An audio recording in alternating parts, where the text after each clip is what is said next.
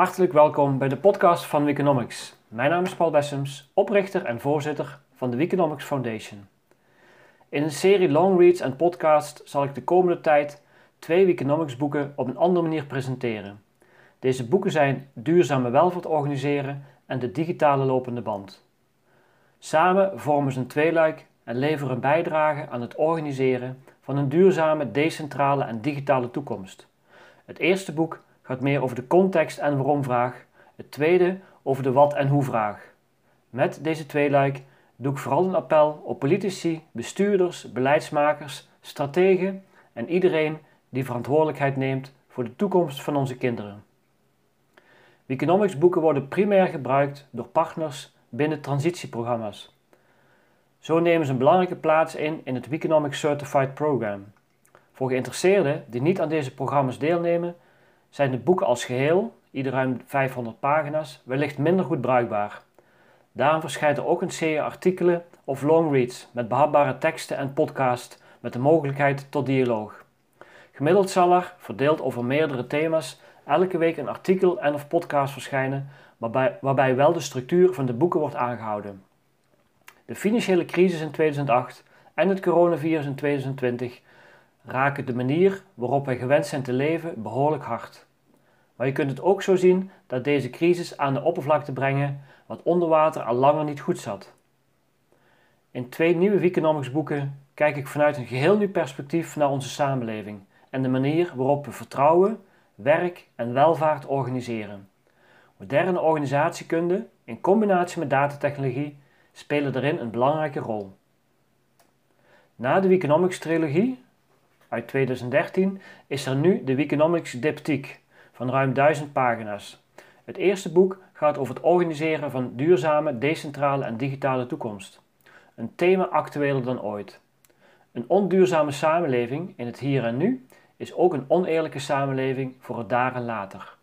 Een belangrijke transitie die we in de Roaring Twenties van deze eeuw zullen doormaken, is die van een systeem gericht op het creëren van steeds meer welvaart naar een systeem gericht op het verduurzamen van wat we hebben. Om dat te realiseren zullen we meer tijd vrij moeten maken voor sectoren en thema's waar nu tekorten zijn, zoals zorg, onderwijs, veiligheid, democratisering en de circulaire economie. De daarvoor benodigde tijd is te winnen in kantoren. Door digitale verspilling tegen te gaan, hoeven we minder kantoorwerk te doen. Het surplus, de tijd die we uitsparen, kunnen we besteden aan het verbreden en verduurzamen van onze welvaart. Bijvoorbeeld door meer ruimte te creëren voor vrijwilligerswerk. De welvaart die we nu consumeren is verre van duurzaam, getuigen de fundamentele uitdagingen die op ons pad liggen. Denk aan klimaatverandering, ongelijkheid en de immense schuldenberg. De komende maatschappelijke onrust, het nastreven van verdurende economische groei en de toenemende kans op een nieuwe pandemie zijn misschien wel fatale erfenissen van ideologie en beleid van de afgelopen decennia. Het tweede boek van de Economics Diptyque gaat over de digitale lopende band. Een digitale lopende band is een geautomatiseerde aaneenschakeling van decentrale databases en dataverwerkers binnen een digitaal ecosysteem.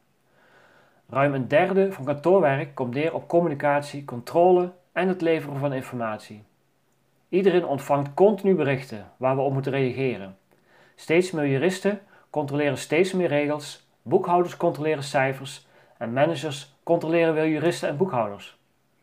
Automatisering heeft ons werk makkelijker gemaakt, maar de huidige manier van organiseren zorgt er ook voor dat er steeds meer gecommuniceerd en gecontroleerd wordt.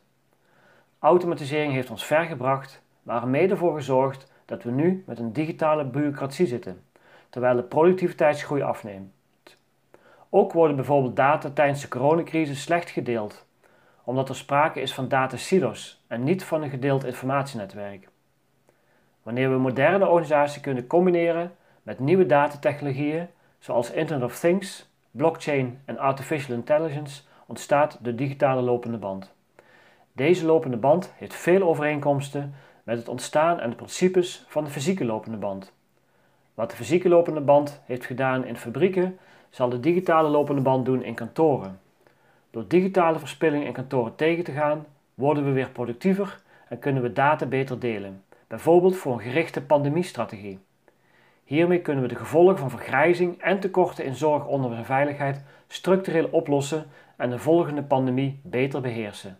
Niet met meer geld, maar met meer tijd en slimme oplossingen. Verantwoordelijke bestuurders, politici, beleidsmakers, managers en professionals moeten zich hiervan bewust zijn. Tot zover deze eerste podcast.